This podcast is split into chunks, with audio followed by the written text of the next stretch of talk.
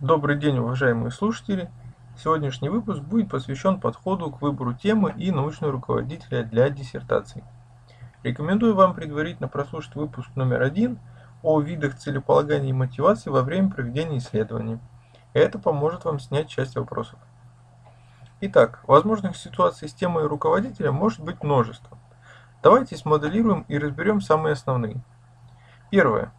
Во время обучения в ВУЗе вы тяготели какой-либо тематике. Архитектура религиозных сооружений, экономические модели в новейшей истории России или современные методы протезирования конечностей. Все это зависит от вашей специальности. Возможно, в институте вы нашли преподавателей, чьи знания, опыт и стиль общения вам импонируют. При наличии у него ученой степени, после поступления в аспирантуру вы можете продолжить исследование интересующей вас темы уже на серьезном уровне. При этом, выбрав в качестве руководителя знакомого вам человека. Разумеется, вы как личность и ваша тема также должны быть интересны для этого преподавателя. Это достаточно частый вариант, он взаимовыгоден и эффективен. Здесь уже нет проблем с темой, так как она есть по умолчанию и может быть скорректирован как с одной, так и с другой стороны. Вторая модель ситуации. Бывает, что студент, заканчивая вуз сразу или по прошествии времени, загорается определенной темой. Это происходит в силу профессиональной деятельности. Возможно, решение каких-то концептуальных задач или еще по каким-то причинам. Однако по факту он хочет выразить свои мысли через научные исследования, но имеет лишь отдаленное понятие о том, как это сделать. В данном случае у него есть в голове некая область, идея, возможно с примерными границами, в рамках которых он предполагает свою реализацию в качестве ученого. Для того, чтобы это стало возможным, необходимо найти человека, который согласится стать его руководителем. Для этого также существует два основных пути. Первый. Вы узнаете, кто профессионально занимается вашей темой. Возможно, обращайтесь к практикам или к авторам нормативно-правовых документов, книг, если подобные существуют, либо находите выход каким-то именитым ученым. В данном случае ваша цель – информация. Вы должны представлять, что сейчас происходит в выбранной вами области и как в данной ситуации может быть выстроена ваша тема.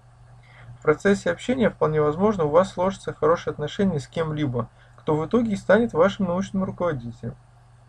Это первый вариант.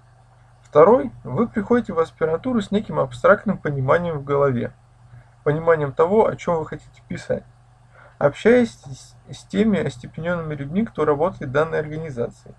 И, возможно, вы кого-то из них заинтересуете, что в итоге приведет к плодотворному сотрудничеству. Третий возможный вариант с темой. Вы чувствуете желание заняться научным исследованием, но не знаете конкретно чем заниматься. Такой вот абсурдный случай – тем не менее, такие случаи я лично наблюдал, хотя искренне не понимаю, как возможно наличие желания без определенности. В подобной ситуации выбора у вас немного, вы приходите в отдел аспирантуры для поступления и спрашиваете, не найдется ли человека, готового взять над вами шефство. Нужно быть готовым, что если вы приходите пустой, то есть без конкретной темы, то вам могут дать на выбор 2-3 перспективных направления, если повезет, или же вообще четко определить тематику будущих исследований. Как правило, в каждой организации есть такой некий пул будущих перспективных тем, которые неплохо бы разработать. И вот, в общем-то, если у вас нет собственной темы, вас вполне могут направить в сторону перспективных тем, интересных в данной конкретной организации.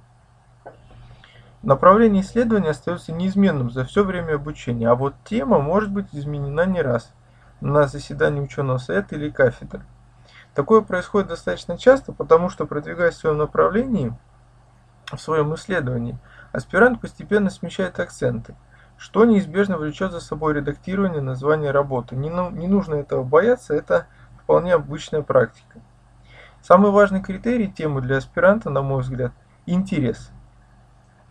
Если вам по-настоящему интересно заниматься тем или иным вопросом, проводить часы и дни, расширяя и углубляя свои знания – то работа будет эффективной и плодотворной. Ни в коем случае не стоит брать тему и работать из-под палки. Поначалу может показаться, что ничего страшного, нужно перетерпеть немного, зато вот результат будет достойный. Уверяю вас, так это не будет. Придут трудные моменты, когда вам захочется все бросить, и одной из важнейших причин не делать этого является как раз интерес, при отсутствии которого исследование покажется вам делом безнадежным и беспросветным. Разумеется, описанные здесь варианты всего лишь смоделированы ситуации на основе собственного опыта и опыта моих коллег. Само собой, что все ситуации в жизни индивидуальны и требуют конкретных решений и индивидуального подхода во всем. Теперь давайте более подробно коснемся темы выбора научного руководителя.